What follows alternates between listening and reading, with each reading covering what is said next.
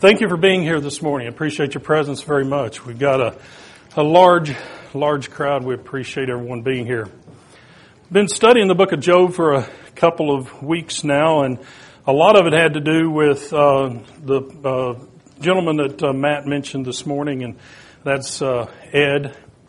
Ed's a friend of mine. Ed's a fellow that uh, he's had a storied past and a long history.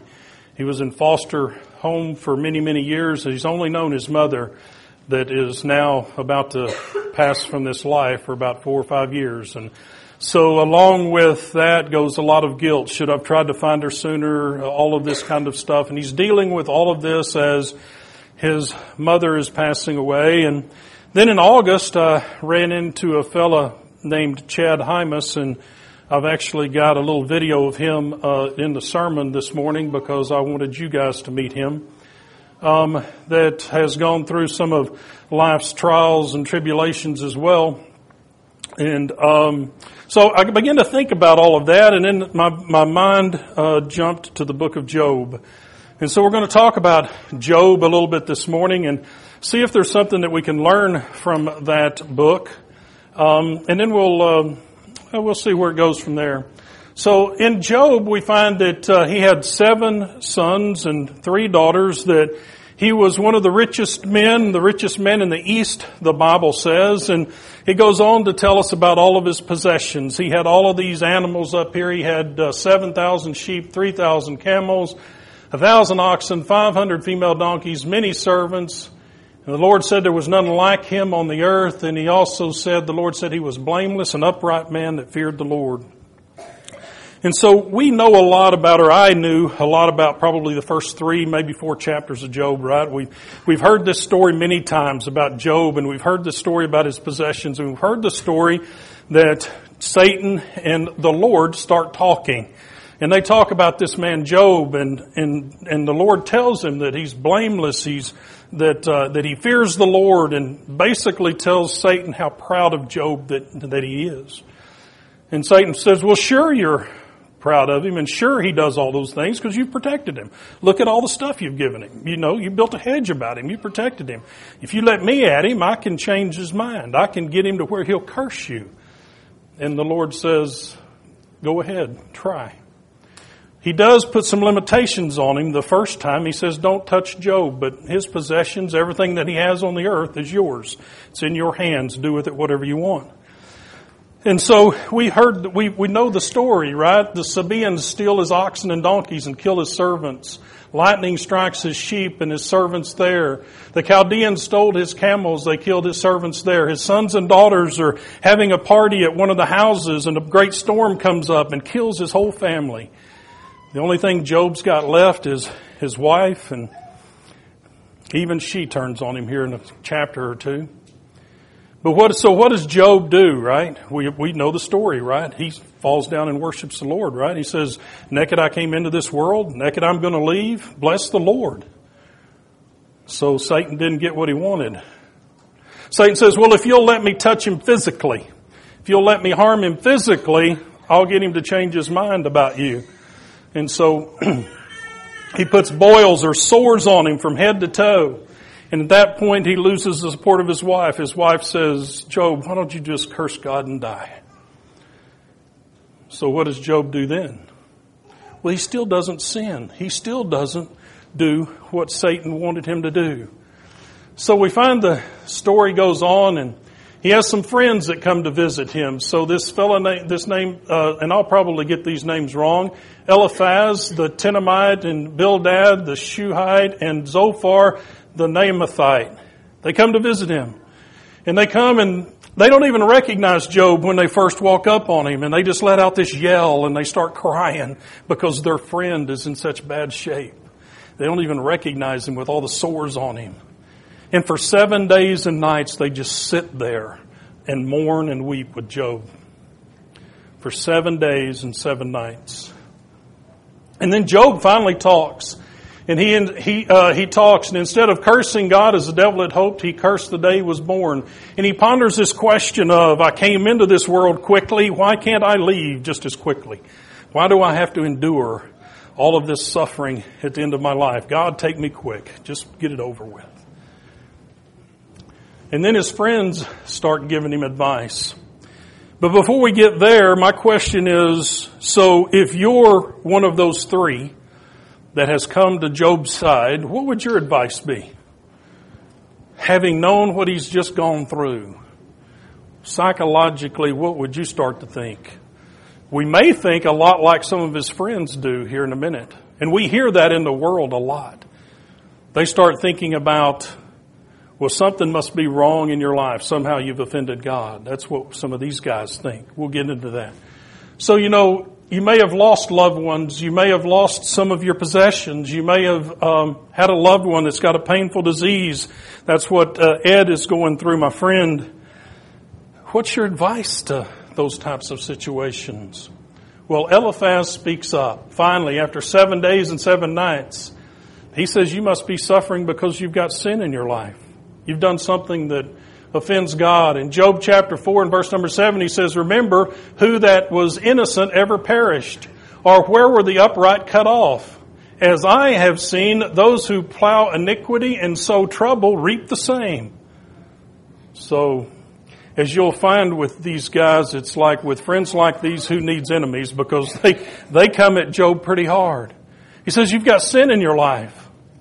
And based on my experience, those that plow through with sin and iniquities, they reap the same. And that's what's going on with you, Job. And I've heard people give advice like that when people are going through bad times. They say, well, you must have sinned. You must have done something. And this is the God, this is God punishing you for those bad things. I've heard that type of advice given. He backs it up with a vision and some of his own logic. He exhorts Job to patience and submission. He says, you know, if you'll just, if you'll just uh, repent of all of this stuff, you'll live a happy and mature and comfortable old life. And then in, in Job 5, he said, Behold, blessed is the one whom God reproves. Therefore despise not the discipline of God. So again, he says, this is God correcting you, chastening you, fixing you for these sins that you've committed. But we all know that's not true, right? Remember chapter 1. This is a guy that was blameless in the sight of God, right? He, he was living the right life. This is not, uh, this, so his friends are giving him bad advice. And Job answers and he says, you know, he, he says, I'm justified by the things that I am suffering. If anybody else came and with a clear conscience analyzed this suffering that I've been going through, they would tell you that it's unfair. They would tell you that it's heavier than the sands of the sea, that nobody should have to bear this type of suffering that I'm going through. That's what Job tells them.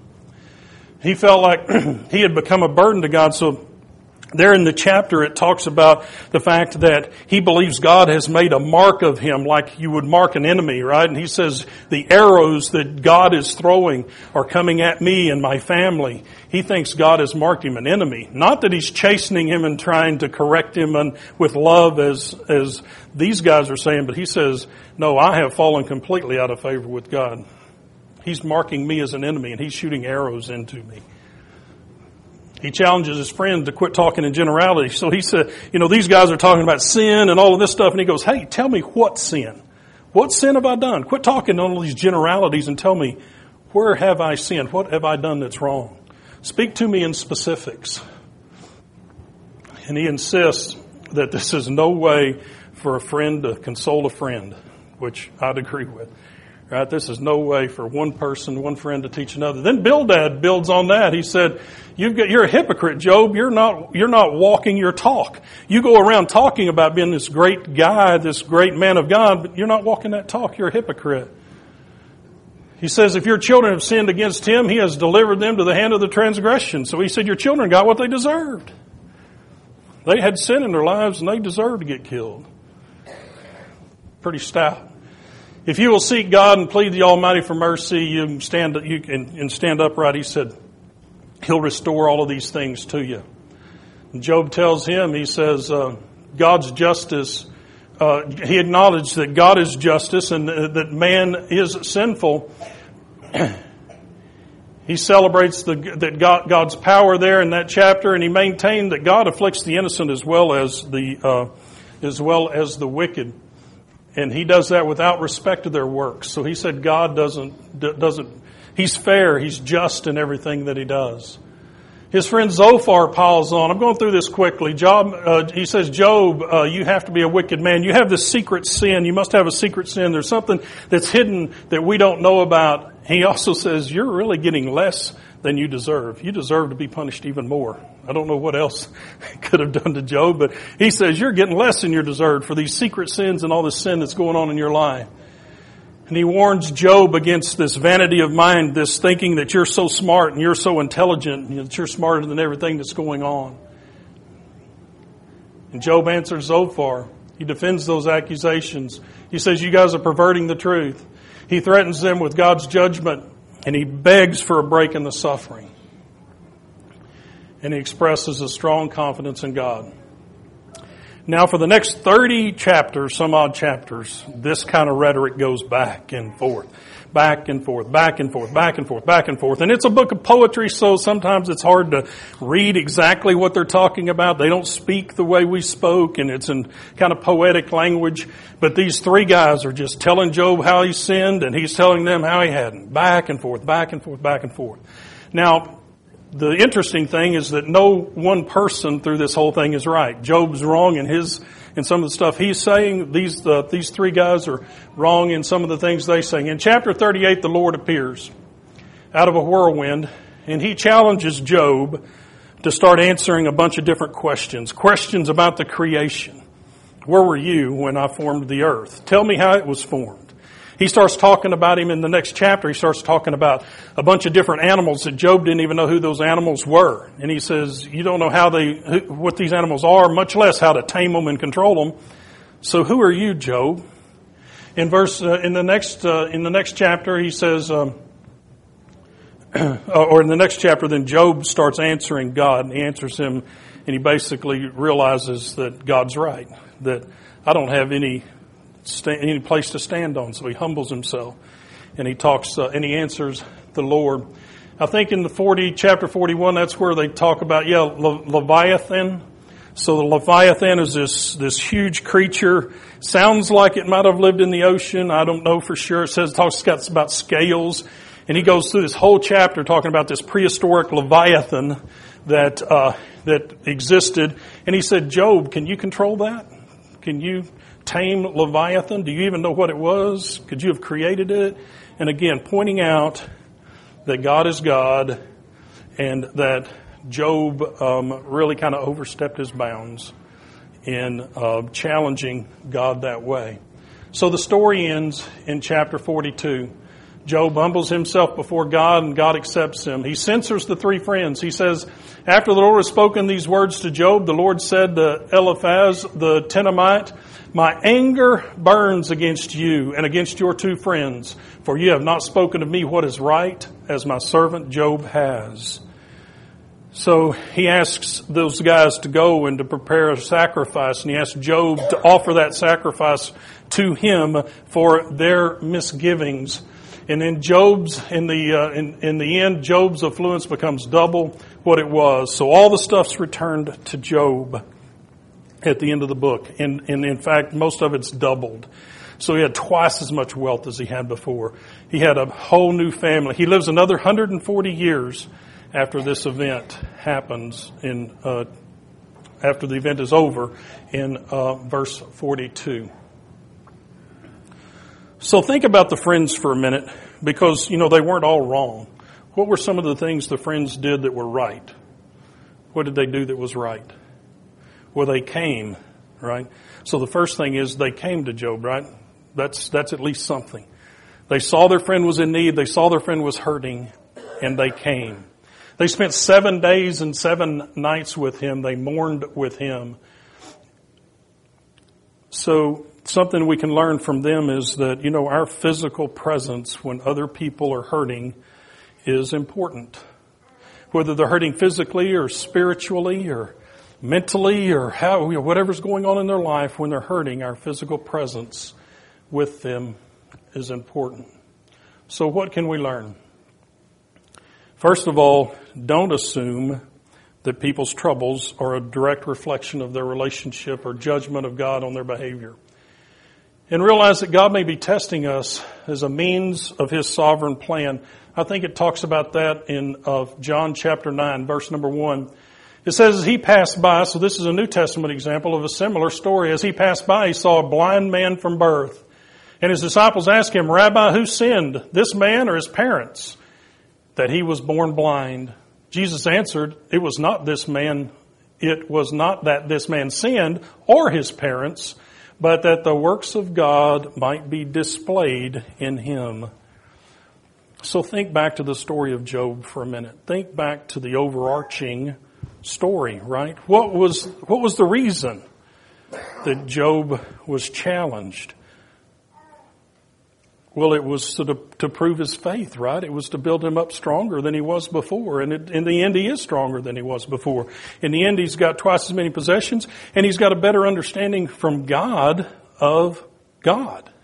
Right? All those, all that chapter, all that 30 something chapters, as he kind of understood God, but maybe had a little misunderstanding of God, at the end, he's got a very clear picture that God is God, God is almighty, and um, he's got a plan, and I don't need to understand it all. God is in control.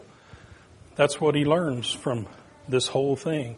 And so he ends up being stronger than he was before. So we've got to encourage people to endure faithful, faithfully through these things and let them know that God sees our pain. So God understands it. It's worthy to pray to Him. So, um, the next, uh, I got a, a video. I, I want to uh, play for you, and again, it's this uh, man named Chad. a little, uh, a little uh, kind of front end information on Chad. Chad uh, lives in Utah, I believe. Chad started a business. He started a landscape business. He started it all by himself. one person turned it into, built it to a, a 50 man organization. He and his wife Shondell had had a lifelong dream of owning an elk ranch in Utah and raising elk, and they had purchased 3,500 acres and some elk, and they were raising uh, they were raising uh, elk. And he talks a, a little bit about this. He's got two uh, two young boys at the time. Uh, now those boys are uh, about to go off to college uh, on basketball scholarships. So um, this happened. This incident happened to him about 12, 12 or 13 years ago. So um, I'll introduce you and let you uh, let Chad kind of tell you his story.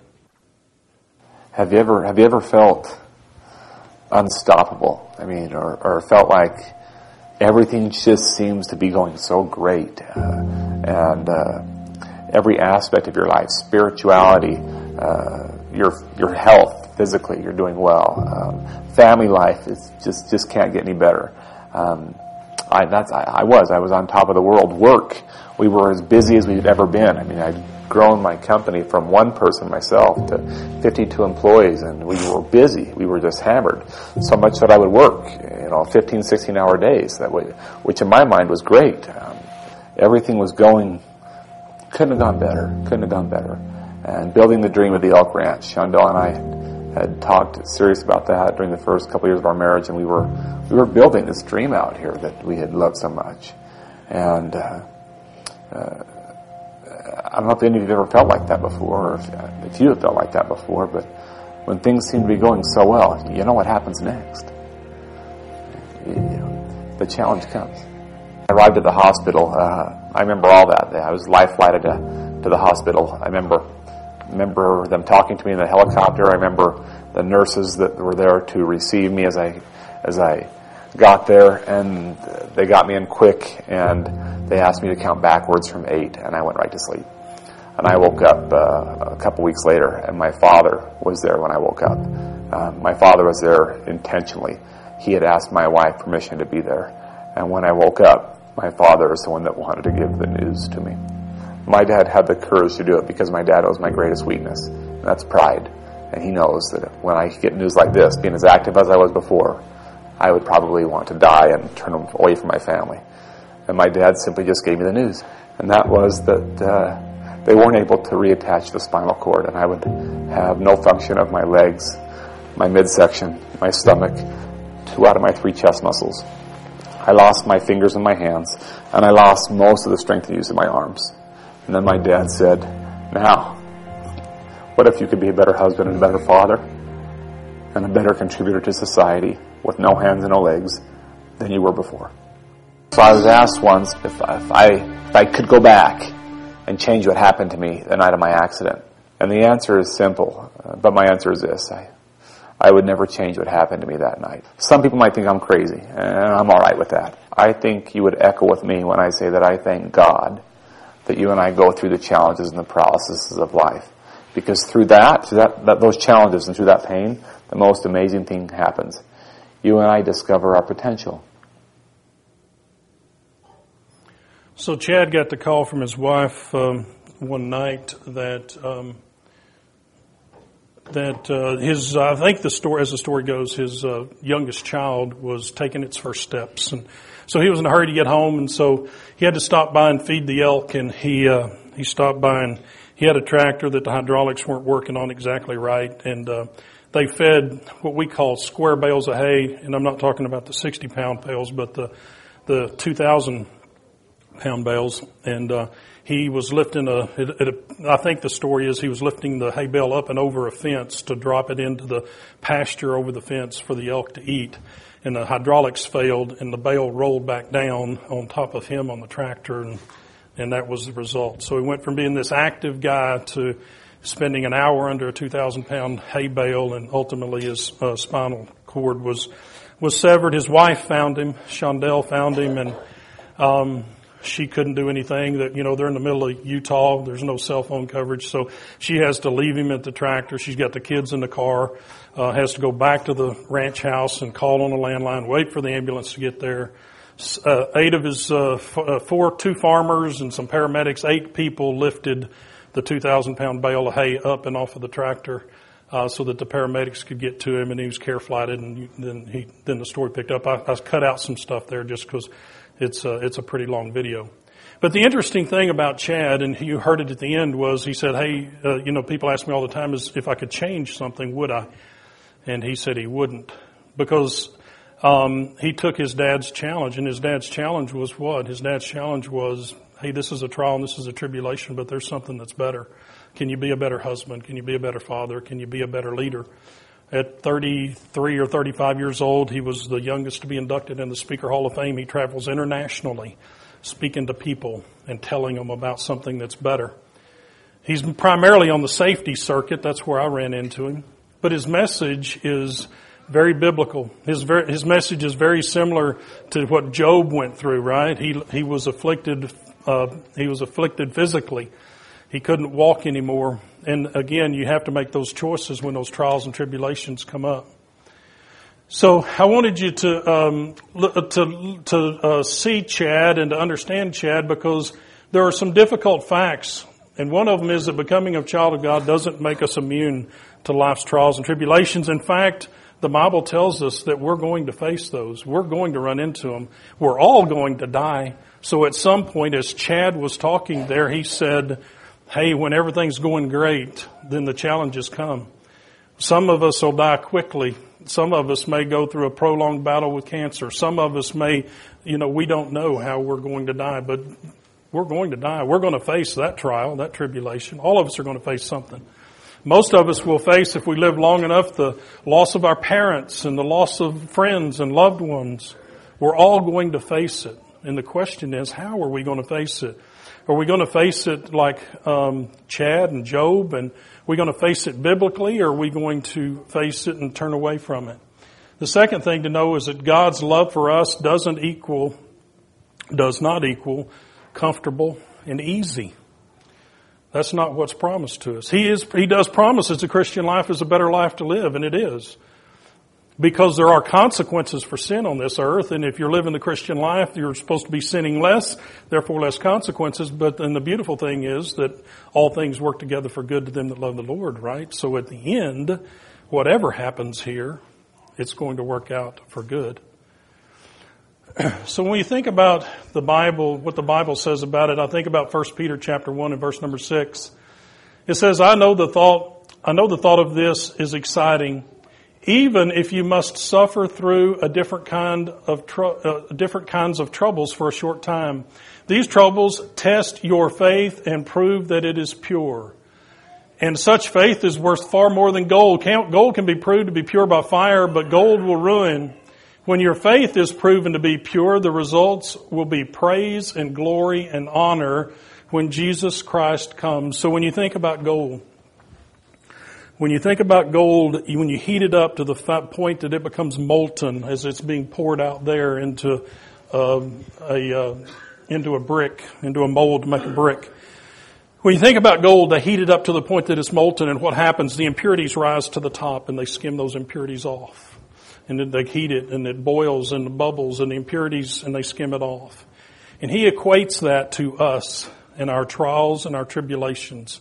He says you've got faith and that faith is being boiled in the vat like gold. And these trials and tribulations that you face bubble to the top and we skim those away. And what happens is faith is left purer and stronger.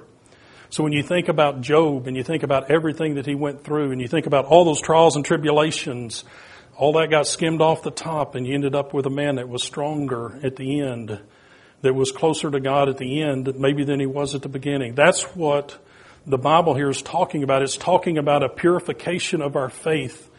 If you went through life and never faced anything, never, nothing ever bad ever happened to you, what, how would you, how would your faith to God be tested? How would you, how would it be proven? So that's a unique thought. It's kind of the opposite way to say, well, what would you would, uh, that was exactly the way he set it up in the beginning, right? He set up a Garden of Eden. He set up a Garden of Eden where you didn't have to have faith because God walked with them. You didn't have to have faith in God. There was no sin, there was no death, there was no pain, there was nothing. It was perfect. That's the way He set it up. And you didn't have to have faith because you got to walk with Him every day in the, in the coolness of the evening. But then we sinned. We made some choices. We ate the fruit and all of this bad stuff came in and he said, well, now you're going to have to have faith that I'm going to save you in the end because you're removed from the garden. I can't look at sin. It's got to be, it's got to be separated from me. You guys chose sin. That's got to be separated. But if you have faith in my plan, if you have faith that no matter what's going on, that all of these trials and these tribulations are small in comparison, that you can set your affections on things that are above, if you can realize that what happens here on this earth is a fleeting moment and all but a second, a millisecond, a, it's zero in comparison to eternity and infinity, and where you're going to spend with Him. If you can get your mind right around all the things that we're going through here on this earth, to realize that they're nothing that if you'll have faith in me, if you'll trust in me, one last thing in Romans chapter 8 and verse number 32 it says, He who did not spare his own son but gave him up for us all, how will he not also with him graciously give us all things? So it comes down to a question of trust and a question of faith. Do you trust this verse? Do you trust the fact that God gave His Son and allowed Him to be hung up on the cross, allowed Him to die for you? Do you trust that if He would do that for you, that He wouldn't hold anything else back? That His promises are real and that heaven is real and that where we're going as Christians is real and that what we ever, whatever we go through on this earth is but a fleeting moment and is incomparable, if that's a word not able to compare to the things that we're going to have as Christians in heaven. So that's the story in my mind of Job.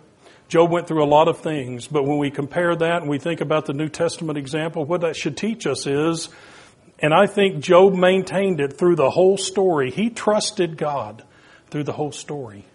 He trusted God to the very end. Yeah, he kind of maybe called God out on some things he shouldn't have done but he never thought God didn't exist. He never thought God wasn't able to save. He never thought God was something that he wasn't. But he trusted God all the way to the end.